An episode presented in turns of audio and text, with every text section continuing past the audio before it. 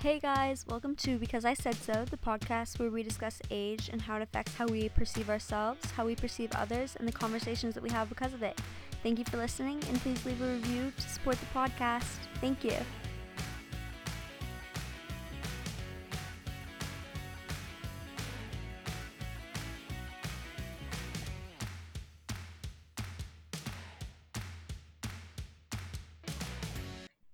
Everybody, welcome to the podcast. We are here today with Susan McDonald, the founder of Girl Force and a fitness professional. Um, do you want to introduce yourself?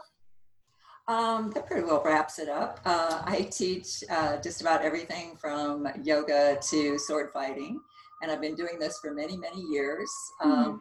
and Girl Force, even though we lost our funding uh, a while back, is still very close to my heart, and I still think it's a very relevant program. So Mhm. thank you for having me on. Thank you for coming. Um, so, with Girl Force, can you kind of explain your motivation behind starting it and what its purpose is?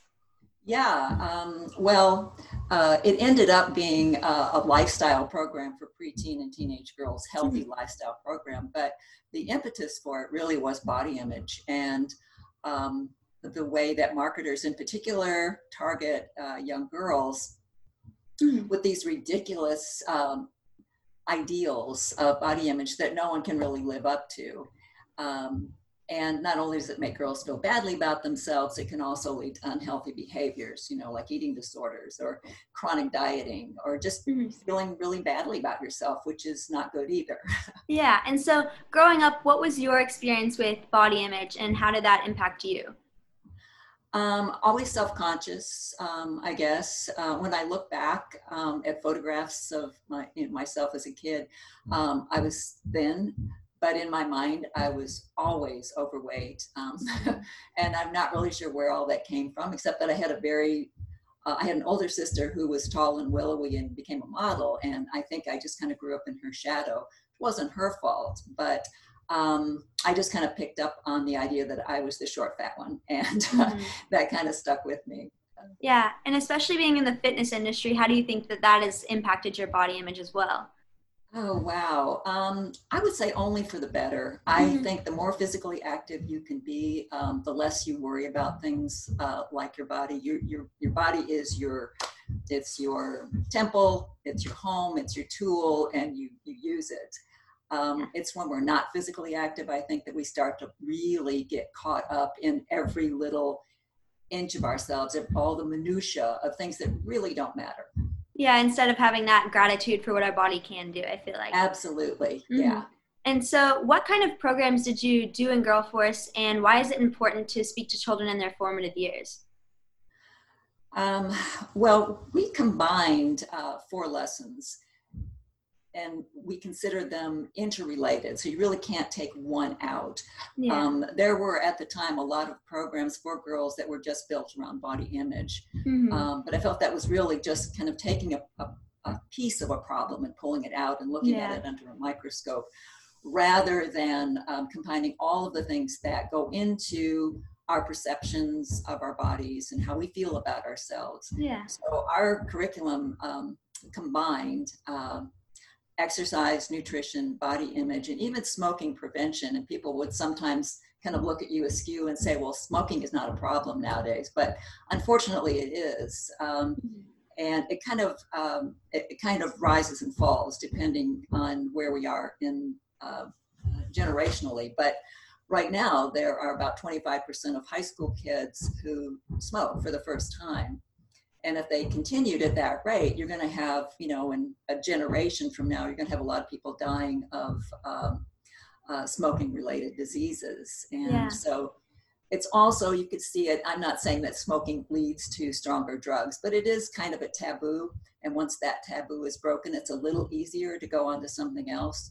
So instead of addressing that whole big can of worms of substance abuse, we Mhm. just kind of enter with smoking and why girls are begin smoking in the first place. And one of the reasons is smoking to lose uh, to lose weight or to curb appetite. So Mhm. Yeah, and why do you feel like it's so important to um, talk to the children who are young instead of trying to fix that problem maybe later on?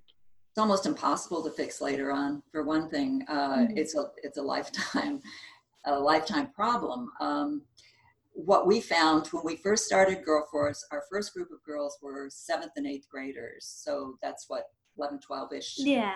Some 13 year olds in there. And the teacher was saying, you need to go younger. You need to go younger. So um, mm-hmm. we went then to fourth and fifth and teacher was still saying you need to go younger. Wow, so it starts very early. Yeah, very early. And then we started hearing anecdotal um, stories um, from parents um, telling this that telling us about their, for example, their five-year-old daughter who came home from kindergarten in tears because um, she thought she was fat and she wanted to know if she could go on a diet or if they would mm. give her a mm. diet. So it starts really, really young and it goes really, really deep.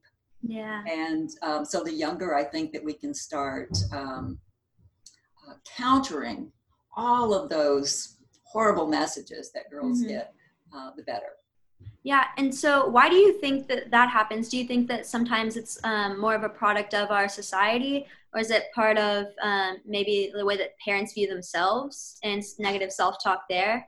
Um, yeah, just kind of why do you think that that stems, or where do you think that stems from? Yeah, it's complex. It's uh, it's all those things and more. Uh, it's societal. Um, there's a group I can't think of the name of the university. Bradley University, I think uh, they they have a program called the Body Project, and and I was looking at their website, and they were saying that in the 1960s and 70s. Um, when women were starting to gain uh, traction in the workforce and in politics and, and science and all of these uh, fields that women had been kind of blocked from before, um, the body image went from the voluptuous Marilyn Monroe to yeah. the more emaciated Kate Moss. So as our power grew, ostensibly, you know, the, the body image that we were supposed to adhere to was this um, sort of pre-adolescent, um, yeah. you know, emaciated, powerless, weak. Yeah, kind of compensating for that gain in power through um, an image that's less yeah. powerful. And then too, I mean, as as parents, we're human. You know, we pass mm-hmm. along our prejudices to our kids. Um, often, it's well meaning. You know, uh, it can be parents or grandparents who fat shame but don't mean to be doing it, but they are. Um, and they help us formulate our opinions, you know, about mm-hmm. certain body body image is not okay. Um, yeah. Instead of this more encompassing, we're all okay. We're just fine, just the way we are. yeah. Um, yeah. And let, there was something else. Let's see. There was uh, the culture. Oh well, of course. To me, it's the one that I think is the most callous and that is advertisers and marketers who target girls, erode their self-esteem for the purpose of selling products you know, yeah. makeup, uh, plastic surgery, um, uh, clothing, um, you know, yeah. products. You know, yeah. And how do you? Yeah. And how do you think that um, kind of that body image like evolves with our age? Do you think that it gets better? Do you think that it gets worse? Um, and how is that affected? I definitely think it does get better. I think probably uh, in pre-adolescence and early adolescence, it's when it's the most painful because you just don't have the resources and tools to deal with it. Um, you just kind of raw emotions. Uh, when we were um, involving a lot of college students as mentors for our workshops, this is what so many of them said that they were tormented in high school. And then by the time they got to college, it's like it, it didn't matter anymore. All of that went away, you know. So yeah. it's um, part of it is just a process of maturity and mm-hmm. kind of having the scales fall off your eyes and being able to see what's really going on and how you're being manipulated and being angry about it. yeah, yeah. And also um, kind of relating it to young boys as well, because obviously it does affect them um, in a different way. And so I was just wondering if you could speak on that as well a little bit. Absolutely. I mean, boys um, are manipulated in, in a different way, the macho image in mm-hmm. particular. Mm-hmm that you have to look a certain way in order to be successful, popular, blah, blah, blah. And um, boys develop eating disorders for those reasons. Boys feel badly about themselves, they suffer depression. So everybody has a body image, right? Yeah. And yeah. why do you think that um, a lot of times we don't focus on the male aspect of things while they are still affected? I feel like a lot of people tend to overlook that. And how do we combat that? Um, I think it's more acute in women. I just do girls and women. I think Mhm. it's a greater problem. And I think women have less tangible power in our culture.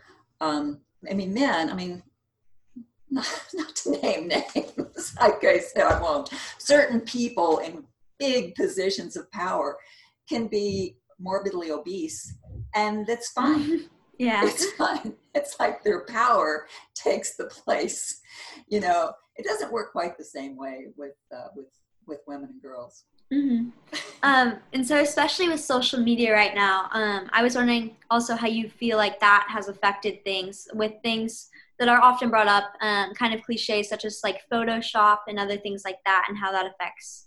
Um, Well, the scheme of I have to admit, I'm kind of a dinosaur when it comes to social media. I even dropped my Facebook account because I just, you know, felt like it was very invasive. And um, I do Twitter, and I think I have, I think I have an Instagram account. But so, but I mean, I have heard the stories of how uh, people have been humiliated online, and it's led to suicide. You know, so Yeah. it's it's a very serious problem in general, I just don't think it's really healthy to spend all of your time um, looking at a screen. Mhm. You know, it's just better to to limit yourself to those voices, those um, uh, that stimulus from the outside, and clear your head. Go outside and get into your own head. E, I know that when I go on Twitter, I'm very cautious about the day, the time of day I do it. Never do it at night before bed, um, and I try and limit myself to a few times a week. It's a great, it's a great um, dialogue that goes on there, and you hear some fantastic things and insights that you don't hear in the daily news. But at the same time, it is just filled with angry people yeah. who on on uh, opposing sides who just say the most horrible things to each other and about each other, and it will br- it will bring you down. Um, Yeah. So um, I think we all have to be judicious about how much social media we consume. Yeah, and so with young people, how would you um, suggest that we go about altering our body image? How would you um, suggest that we kind of fix this problem at its root? And even um, people my age who are teenagers, when it's kind of um, already gone on for a bit, how would you suggest that we reverse that? Well, I think that girls can be their own best friends. Um, and by that, I mean supporting each other. And when someone says something, you know, that's hurtful, not everybody needs to jump on that, not just the person who's the target of the abuse. Because Mm. today it's her, tomorrow it's me, the next day it's you. You know, one of the things that we that I love, love, love about Girl Force is that it's a community. So Mhm. we have all of these mentors of all ages. We have uh, college students, even we've had high school students even acting as mentors, uh, mothers, grandmothers, and we all go in in force for this one purpose, and that's to support these girls on this day um, during this workshop. And it has just a very transformative effect, not just on the girls we're working with, but on us as well. You walk out of there, you know, two feet off the ground, feeling really great about all of us. Um, Mhm. there has always been, for some reason, and I really don't know why, this forced um, competition between women and girls. Yeah. You know that we we we are led to believe that we have we're in competition, Mhm. um, and we're really not. You know, we can support each other. I can support you without that taking anything away from me. Um, Yeah, and I and- think the more that we can work towards that, the more powerful we're going to be. You know, as a gender. Yeah, and I think that's especially because it's been, I think, reiterated a lot um, to women that there's only so many positions that we can have for power, um, and that it's like a limited market. So I think that it's kind of been reiterated by our society that we have to compete um, on a higher level um, a lot of times. Yeah. And we need to break through that glass ceiling. Mhm. There's lots more positions up there. Yeah. And so, how would you tell parents that they can enforce healthy habits with their children and maybe break some of their own habits? yeah.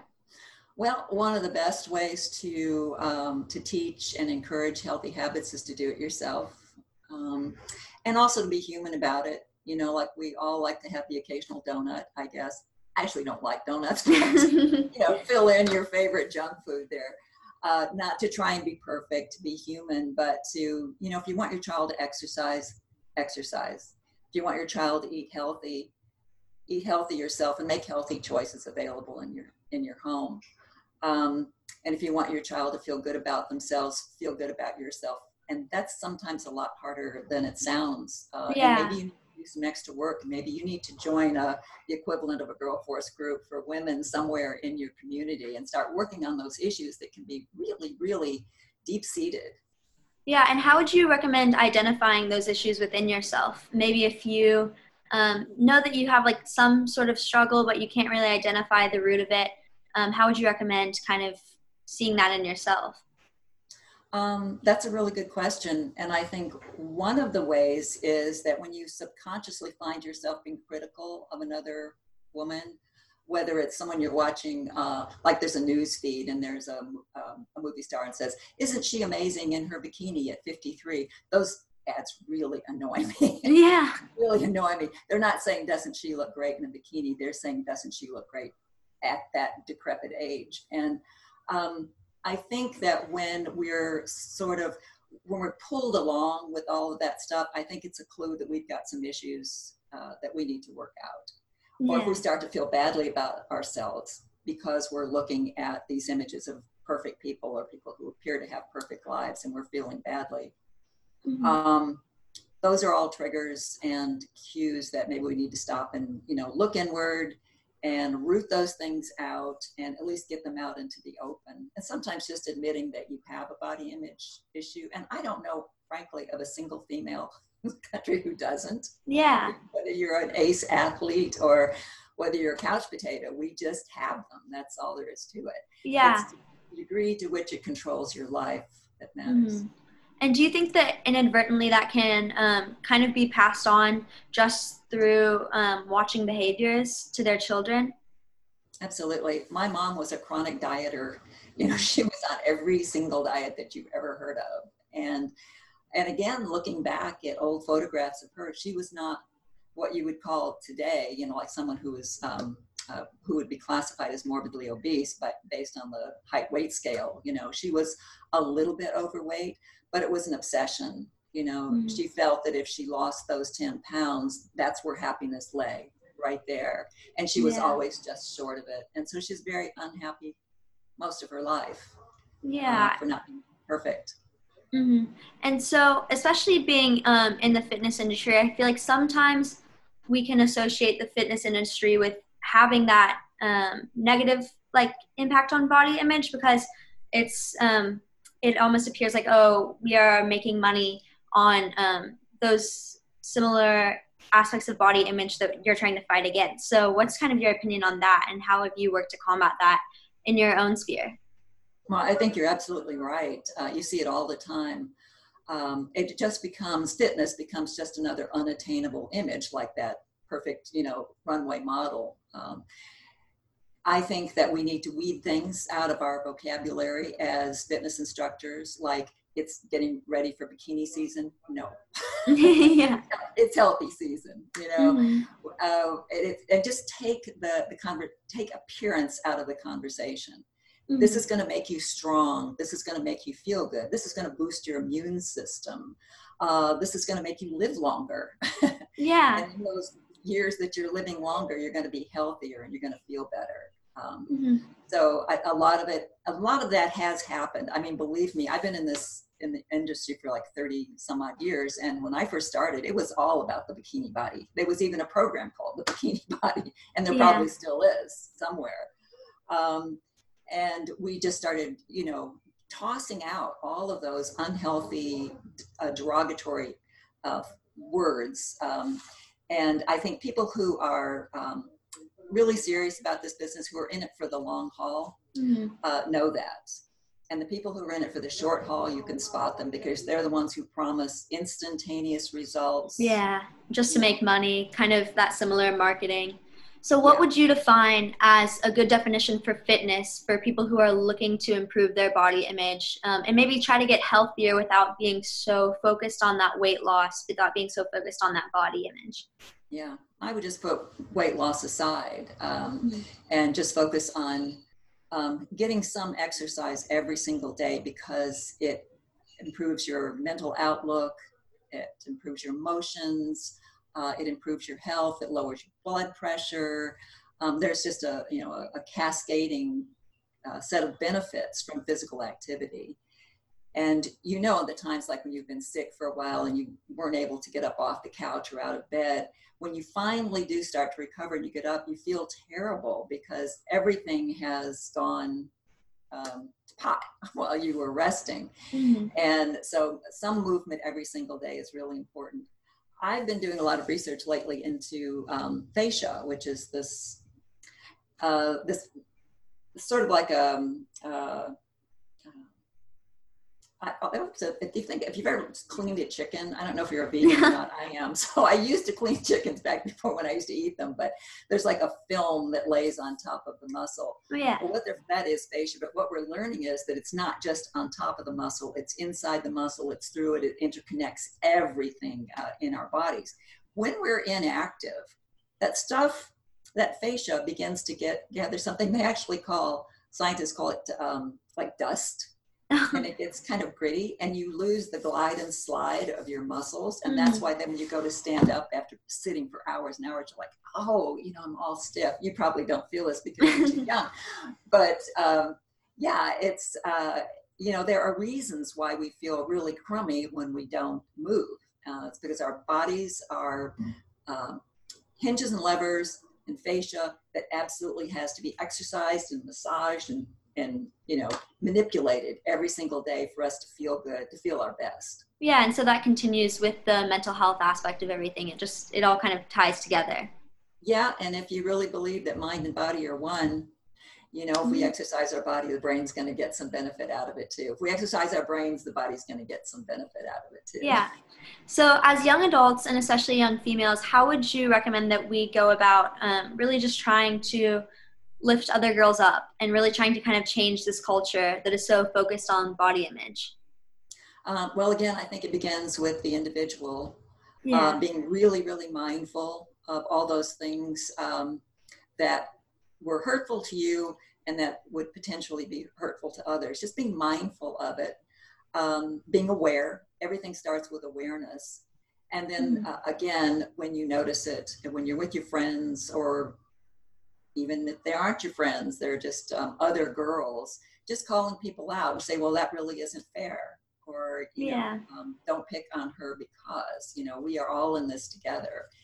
Uh, and just trying to keep the focus on um, on support. Yeah. Um, and instead of that boys, competition too. Yeah, I think male culture is better at that, frankly. Mm-hmm. You know, it's yeah. supporting each other. Um, and building each other up. Obviously, there are exceptions and there's bullying that goes on. Mm-hmm. Mm-hmm.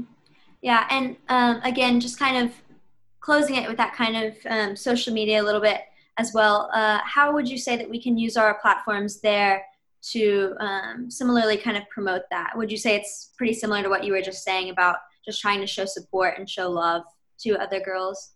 I think so, but then again, you can also throw in a little bit of the Greta Thunberg yeah. aspect. You know, speak your mind, uh, speak out when it when you need to. Uh, add links that you think would be helpful to other girls. Um, mm-hmm. You know, be an advocate. I guess is what I'm saying.